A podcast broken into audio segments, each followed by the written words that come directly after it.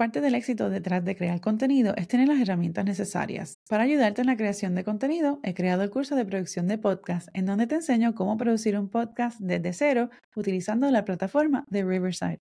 Aprende cómo desarrollar el concepto de tu podcast, cómo grabar y editar dentro de la plataforma para así publicar tu podcast y reutilizar el contenido para promover tus episodios en las redes sociales.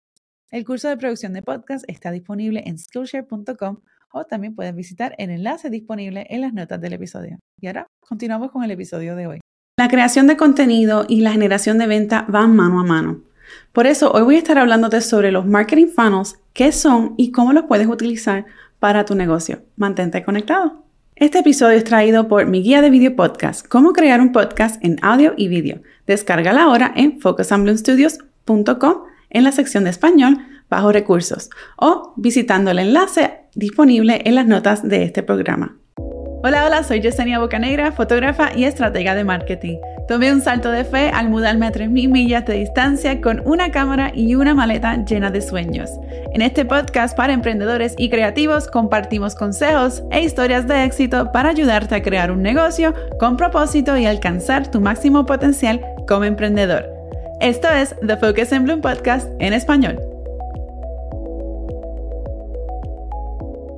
Es muy probable que ya hayas escuchado el término embudos de mercadeo, embudos de venta, marketing funnels. Bueno, el fin es que esto no se refiere a otra cosa que la jornada de un cliente. Específicamente, cómo ese cliente interactúa o conoce tu marca, cómo interactúa con tu marca y cómo se convierte en un cliente actual.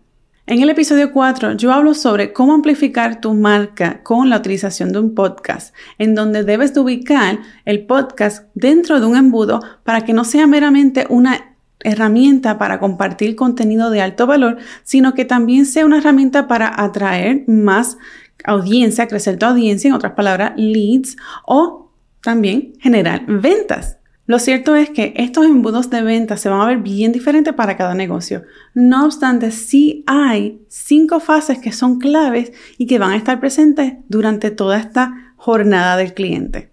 Estas son conciencia, consideración, conversión, lealtad y defensa de marca. Entonces ahora voy a estar hablando un poquito sobre cada una de ellas y cómo se va a ver en, en ese embudo de mercadeo. En esta primera fase de conciencia es básicamente donde tu audiencia ideal conoce tu marca. Es aquí donde los esfuerzos y tu estrategia van a estar girando en torno a la creación de contenido para el descubrimiento de tu marca. Esto básicamente es content marketing o mercadeo de contenido para Instagram, las redes sociales, los stories, los reels y también incluye la creación de un lead magnet que te va a permitir crear un paquete de contenido de alto valor que vas a estar ofreciendo a cambio de un correo electrónico. Al tener esto vas a crecer tu audiencia y en adición vas a tener la oportunidad de ofrecer aún más valor personalizado a diferencia de lo que puedes compartir en un post en Instagram o en cualquier otra red social. La segunda fase es la consideración. En la etapa de consideración es donde te posicionas como la solución a ese problema frecuente. So, básicamente tu contenido va a sonar algo así. ¿Tienes este problema? Esta es la solución. Y ahí es donde tu producto, tu empresa, tu negocio, tu servicio es donde va a presentarse y posicionarse como la solución a ese problema. En esta fase puedes compartir historias de éxitos, testimonios, son bien importantes. Y aquí es donde introduce ese primer llamado de acción de compra o adquiere el producto. Lo cual te va a llevar a la tercera fase, que es la fase de la conversión. Esta es la fase de la venta directa. Aquí puedes incluir incentivos de ventas con descuentos durante un tiempo limitado, algún bono con la compra de X cantidad.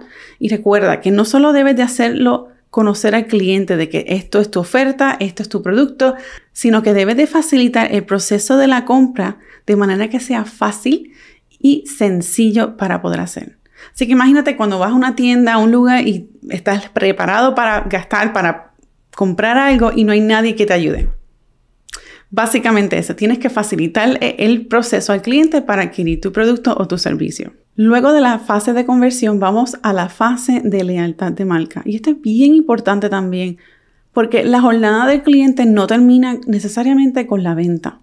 En esta fase de la lealtad de marca es donde debes de crear un plan para mantenerte conectado y en contacto con ese cliente y conseguir esa lealtad. Y esto lo puedes hacer de varias formas, pero una de ellas es pidiéndole el correo electrónico para que se registren en tu listado de email si es que aún no lo han hecho. De igual forma, puedes ofrecer recomendaciones a otro tipo de contenido o productos que tengas disponible que se sientan que vayan a la par con el próximo nivel o el próximo paso dentro de su jornada personal, dentro de su jornada en relación a con tu negocio. O sea que si ya tú tienes un producto, digamos, básico, nivel sencillo o primario, primario, y luego, y ese cliente adquiere ese producto o ese servicio, pues entonces, ¿cuál sería el segundo paso?